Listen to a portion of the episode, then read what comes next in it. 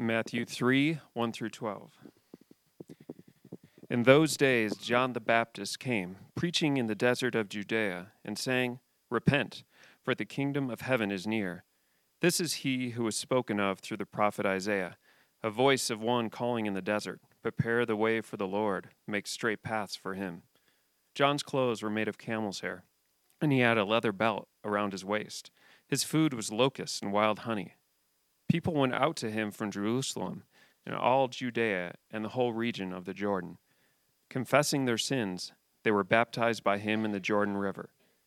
But when he saw many of the Pharisees and Sadducees coming to where he was baptizing, he said to them, You brood of vipers, who warned you to flee from the coming wrath? Produce fruit in keeping with repentance. And do not think that you can say to yourselves, We have Abraham as our father. I tell you that out of these stones God can raise up children for Abraham. The axe is already at the root of the trees, and every tree that does not produce good fruit will be cut down and thrown into the fire. I baptize you with water for repentance, but after me will come one who is more powerful than I, whose sandals I'm not fit to carry. He will baptize you with the Holy Spirit and with fire. His winnowing fork is in his hand and he will clear his threshing floor, gathering his wheat into the barn, and burning up the chaff with unquenchable fire. The word of the Lord. Thanks be to God. The kids are invited to kids' church with Emily.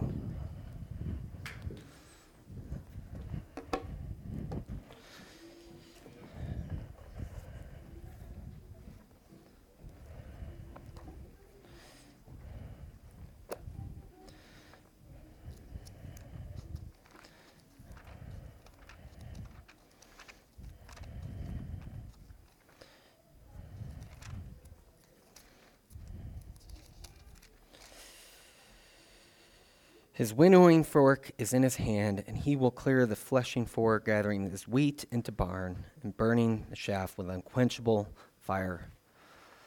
It's what Ray read to us from the Gospel of Matthew, and nothing says Merry Christmas like that.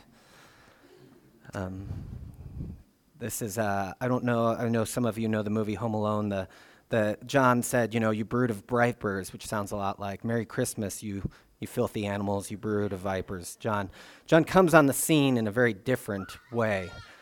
Um, and it's this disjunction that we live in with Advent, is, is that the world is sort of in the midst of the Christmas season. It's celebrating, it's looking um, as if Christ has come.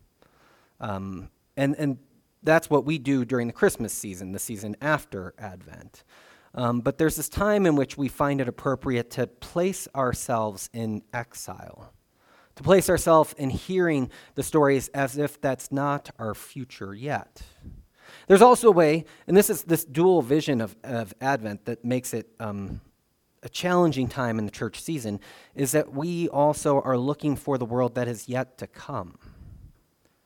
This Sunday, the, the main theme, I think, the message will be more about hope. But what's interesting is that it's, it's a coming kingdom that's pronounced in the Psalms, it's pronounced in Isaiah. And John, in the book of Matthew, says, Repent, for the kingdom of heaven is at hand.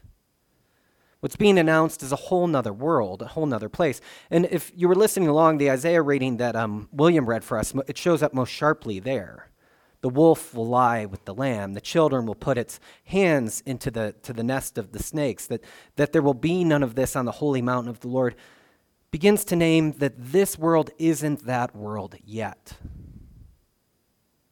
You jump right into Christmas, you miss that we still live in the midst of those struggles, that this world isn't that world yet. It's important for us to be honest. Um, the church, at times, has had its time at being honest about the world, and there are times in which we think if we're in charge, we can rightly order the world and the world will be fine, and that never works. That we wait someone outside of us to do this. All those prophecies, all those teaching aren't like, so you will be able to do this, but that one is coming who will be able to do this. And that's the challenge we live into. And so, as John announces that Jesus is going to come among us in the Gospel of Matthew, he's doing two things. He's announcing that for us to be able to sit as Israel to say, what is going to gather in the Gentiles, which are us? What is going to expand to that Abrahamic blessing that I will bless you so that you will be a blessing to the nations in a way that we are included in that world, that we are invited into that space? What will do that? And that's what John announces. John's threatening passages, while a warning for the church today, I think, too, are about this idea in which we, in, in the time, there was this tendency to think we are the ones. We are complete. We have become Israel, the faithful ones. And what John says is that's up for God to decide.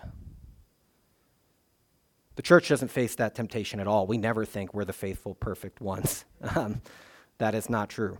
Um, I, I need a, a laugh uh, light at times just to say, I did not mean that. That was sarcasm, uh, which probably is hard to communicate in a sermon. Anyways, um, but the songs we sang, um, particularly that last one that Rachel led us in, the Canticle of the Turning, has this massive vision of the world. This idea in which things will be overturned. It's based somewhat off of Mary's song, too, but it's got a lot of prophetic literature in it, too, is this idea in that the world will be turned around someday.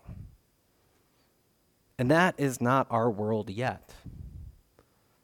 And so, the reason why we, we stretch out into Advent, where we have this time, is to remind us of that. Christmas, we celebrate as the great and glorious time in which Christ has come amongst us.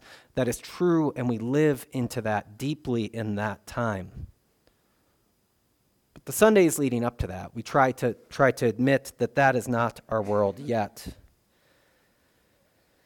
The uh, quote, as I was reading this week, talked about the challenge of Advent. The church is on the long haul, living in that difficult time between one Advent, when Christ came amongst us, and the next. In such times, we are all the more dependent on a community that tells us we live between the times that it, it is all too easy to lose sight of the way the world is now that God has come. Because we know something about the direction in which the world is moving. We are encouraged by that picture and guided by the shape of its depiction of the way things are now, that God has redeemed the world in Jesus Christ. That we sit in this tension of, of which we are pulled in two ways by Advent. Um, and I think that that's a hard thing for us to do. Because we hear Isaiah's teaching today, we hear the psalmist about reshaping the world, and we want that world so bad, and yet that world is not our world yet. So we sit in lonely exile, as Israel does, and we await the fullness of that time in the second coming. Uh, Kim, Kim gave me a hard time about this image that I use once. She said, You never change it. I was like, What? It's perfect. Uh, a, at least you got that one as a joke. But I did add one in the middle, which is the church, is that we look um, during this time towards backwards, t- towards that time in which God comes in a manger and shapes the world again. That we get that foretaste, and that's what brings the Gentiles in. And then the second, we, we look towards that return when Christ returns on a stallion. Huh? See it? Um, abstract, uh, Picasso, I like it. Um, there's this uh, way in which which we look forward to that time well as well. And what I never added into it until this year is that we also exist with Christ among us in the church today. And this is what Paul talks about in Romans is that hope is present to us now. That hope is near to us now. Like we talked about last Sunday is that knowing how the world is and looking honestly at it, we have two choices often in the modern world. We either move towards that idea of modernism again, of, of that the world is just progressing and getting better that the point of human life is to continue on this journey in which we um, will have eradicated death ourselves. Um, and there's a darkness to that in the modern world. We, we um, uh, for instance, you, you take some of the countries in Europe that, that talk about the goodness that they've done in eradicating sort of um, diseases that affect children in, in the womb so that they grow up with, say, Down syndrome or something like that. And what they mean is they've mandatory, ma- made mandatory in utero testing so that those children are not born. The modern idea of progress, that we're walking towards this, this new life of like where there will be no disease, has a dark underbelly, and that maybe we can eliminate those people who we would rather not be with before they are born. So, modernism has kind of failed us in many ways.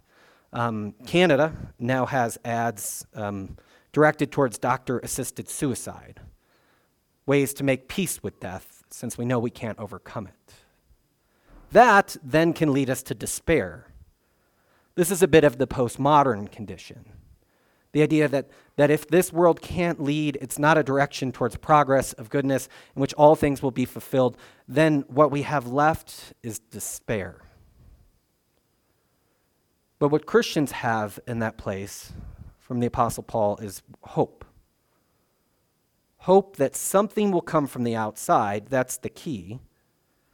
Something not within our technological systems, something not within our world leader systems, something not within our own in- ingenuity, but something from God will come and set the world to rights.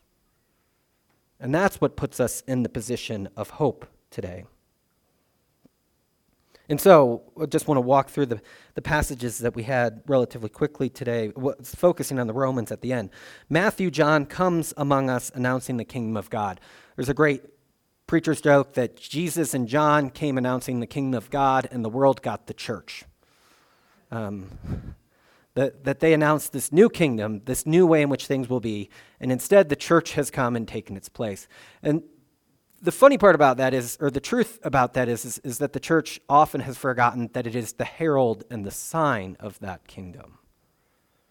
It is not the kingdom, but it is that which has, has sort of been in the position of being able to announce it.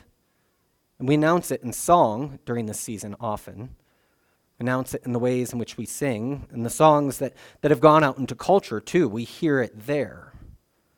It's a deep, resonant hope as it goes out in song. But it is not the kingdom itself. But the church aims to live and be such a way that it can at least claim to be a sign or something pointing to that. And John's message comes from us as this one in the book of Isaiah, and he gathers people there for a baptism of repentance, awaiting a stronger one. This too is our world. It's that we wait the stronger one. But what I often find interesting too is that is that as we talk about Jesus as our Lord and Savior, or Jesus becoming um, our our life and our all, we often forget that there's this territory language that comes with it. There is a kingdom. There is a sphere. There is a way in which the world will be radically altered through that. So often, I think um, we've and I include myself in this, is that we move Jesus into this sort of small, sort of personal relationship that lives within us. But it's also comes with this new kingdom that is hand. The king comes with a kingdom, a territory, a place, um, a way in which it's going to reset the world. And that's the challenge that we move into in this season. We try to see that kingdom trace its shape and outline. Isaiah, in that reading that William read for us, reshapes the whole world. There's, there's this notion which the whole world has been flattened, and yet there's this small branch of life that's going to spring up. And in that small branch of life comes this one who will judge correctly. Judge correctly. Who will bring peace on earth who will change the, the natural order of things in which animals consume each other into a relationship of peace among them. The kingdom just got bigger. The kingdom and the territory has more of an idea of what it is going to do. They will neither harm nor destroy on my holy mountain, for all the earth will be filled with the knowledge of the Lord. It's the day we await and we look forward to in that new world. And this closing line In that day, the root of Jesse will stand as a banner for the peoples. The nations will rally to him, and the resting place will be glorious. This is the hope of Israel. Not that itself would become the perfect land, all other people excluded, but that it would become the banner for peoples that the nations will rally to. So too correct in our time, it is the hope for the church. The church wants to be a sign in the world that others rally to. That it's a banner where this place and harm don't take place anymore. That the church might be the place that cares for one another in a different way.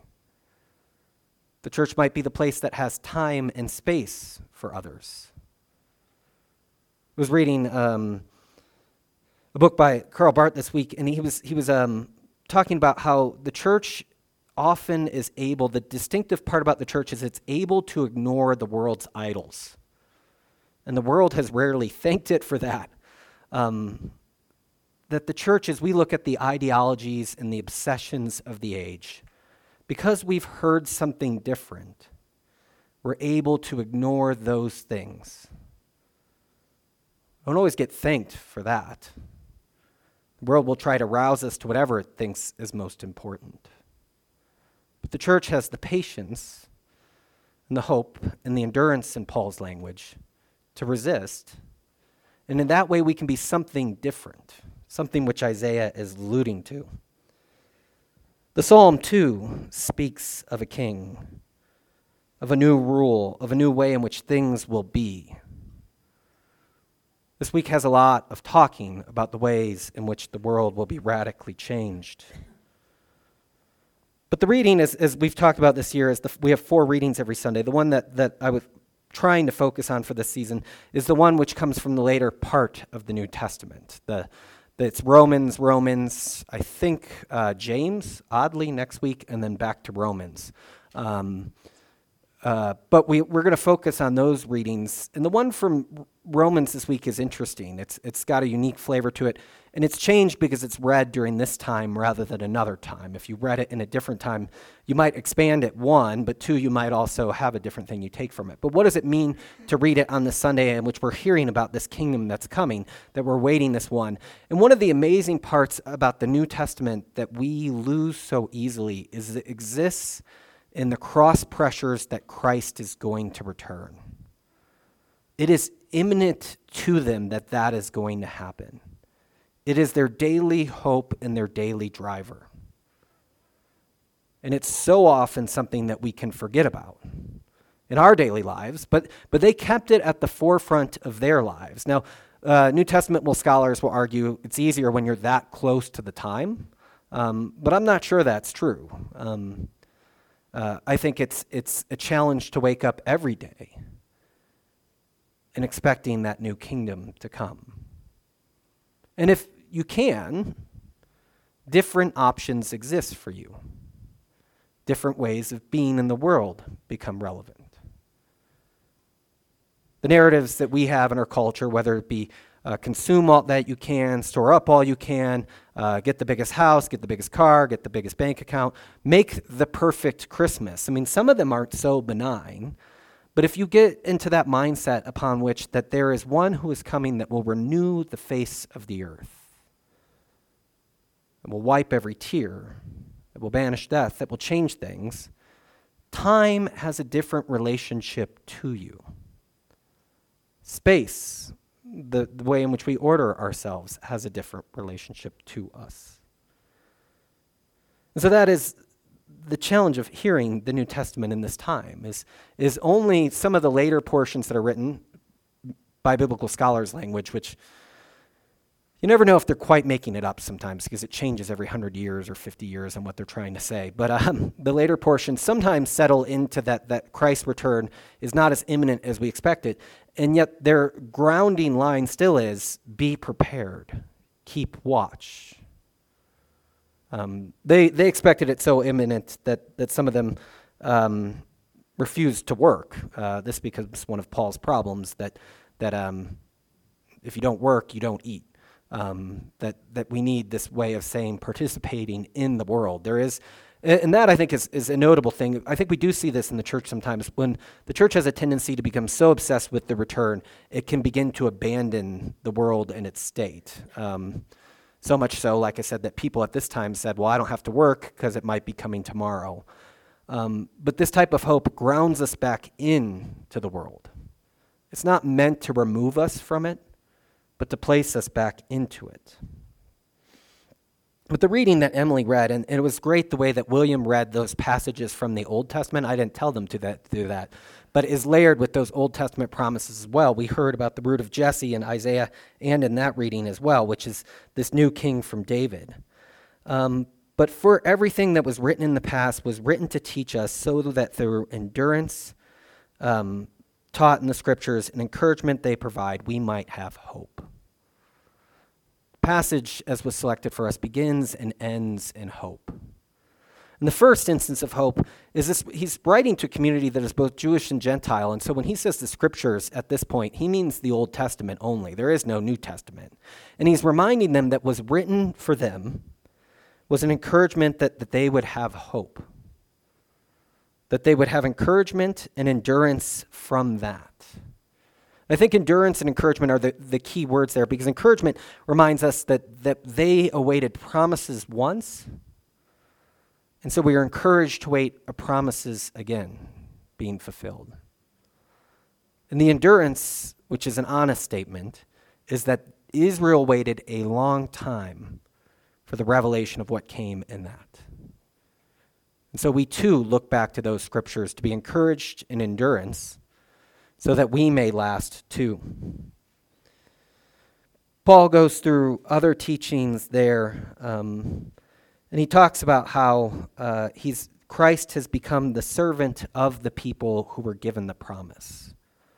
Christ becomes the servant of the Jews to bind all people in, to be that banner which calls forth people towards this community, these people. And then for the Gentiles, um, that they may glorify God in his mercy. That we come together and glorify God. Earlier, he says, in one mind, in one voice in that passage. The season in which we sing, we have that one mind and one voice upon us. This is uh, perhaps the church's season most of singing, because these songs we know both from interior the church and in the culture too, that we would sing with that way in that one voice. Augustine has uh, a phrase that, that whoever sings his prayers uh, prays twice. Whoever sings his prayers prays twice. Whoever brings one voice to the church, this unity, this community, does so twice. I think it's also him, and I can't remember if it's him or Calvin, who talks about how singing lifts us up out of ourselves. The shortest saying of the Desert Fathers is look up, not down um, which I don't think is an invitation to optimism. It's an invitation to say, look at what God is doing. Look at where God has placed you. Look up into the truths that are radiant from that spot. As if we look across the aisle sometimes, all we do is get mad. Um, all we do is get frustrated. But if our eyes are bound to one above us, we begin to find different ways of being. But the center of the passage is, is really one I wanted to focus on, although it ends with that uh, May the God of hope fill you with all joy and peace as you trust in him, so that you may overflow with hope and power of the Holy Spirit. But in the NIV, the middle of the passage, verse 7 says, Accept one another then, just as Christ has accepted you, in order to bring praise to God. I don't like that language, accept one another, partially because. Um, Acceptance today can look like tolerance. Um, the older translations say, welcome one another as Christ has welcomed you. And I think that speaks louder is, is that if you say Christ has accepted me, it sounds like he's like, yeah, you miserable person, get on the bus too. You're fine. Um, he accepts us as if begrudgingly. Um, maybe some people have strong notions of acceptance. Acceptance to me always sounds weak. Um, but to be welcomed, to be brought in, that has strong language. And there's this, there's this way in which you try to think about what is the church. It's those who have been welcomed by somebody else. It's those who have been welcomed by somebody else. That sets us in a different spot. It's not those who have found the inerrant truth all by themselves. It's not those who have reasoned themselves into the perfect religion. It's not those who have been morally capable of standing up. It's those in the midst of the difficulties and trials and challenges and idolatries of life that Christ has come and welcomed them in. We aren't a people who have made much. We are people who are welcomed.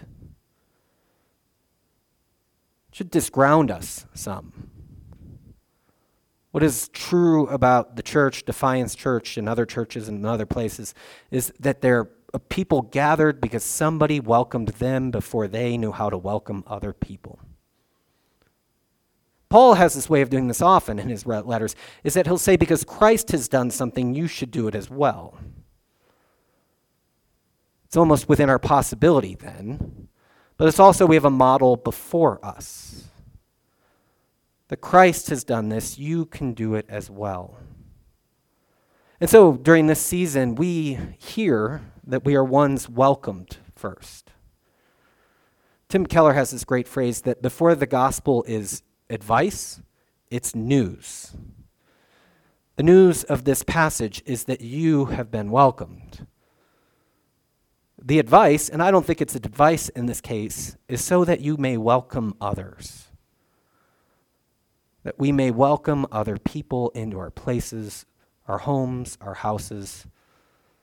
There be, a, be people that can be, um, in some taste, in some minor way, a sign or revelation of what God is going to do when Jesus returns. Because Christ, in his infinite mercy, has welcomed me, I, in my limited ways, can welcome someone whom I did not expect to welcome. And this radically changes things. This last image that I want to share, um, I've shared before, but I think it captures well. Um, this is an altarpiece. Um, that begins with an I, and I'm not going to attempt to announce the name. I can tell you the name. I can write out the name for you after the service. Uh, Helm. Uh, it sounds like something from The Lord of the Rings, actually, the altarpiece. Um, uh, Isendor, which is not the name of the altarpiece. That one is actually from The Lord of the Rings. Um, it's a beautiful altarpiece, um, and it captures a lot of the gospel story. But um, there have been many theologians who have argued that the church finds itself in this altarpiece. The church finds itself somewhere in there. And where they argue that the church is found in this place is at the tip of the finger of John. We point to the one who is going to come. We are not the one who is going to come. The, the Latin phrase, I believe, behind there is, he must increase and I must decrease, by the way. Um, Christ welcomed us. We point to the one who welcomed and are welcomed. We, this season, through our hope, are not drawn into the hope of being the Savior of the world. Somebody already has that job. But it's our hope that the church, may be able to come to the place of being able to point to that one. And as we point, I do, I do think we're not um, without hope. Paul, Paul would say we have hope that this will overflow in our hearts. But in our pointing, that we begin to then become what we're looking to. Look up, not down. We don't make it through our own plans, devices, or schemes. We make it through looking to the one who came in that shape and form, the one who welcomes us so that we can welcome others. And so, as Paul finishes, may the God of hope fill you with all joy and peace as you trust in him, so that you may overflow with hope by the power of the Holy Spirit. Let us pray.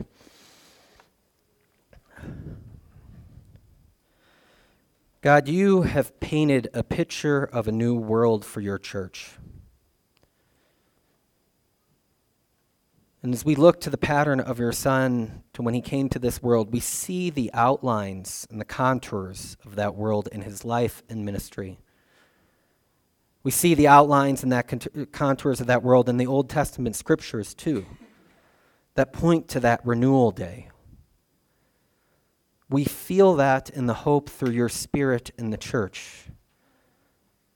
That is what we aim at, that that is what we look to, that that is where we place our hope. And so, to God, meet us in that spot. We know the world is not as it should be. And so we look to you. We await not with despair, not with optimism in modern progress and technological solutions, but with the hope that says something will come from the outside and bring renewal to the face of the earth. We ask this in the name of the Father, and the Son, and the Holy Spirit. Amen.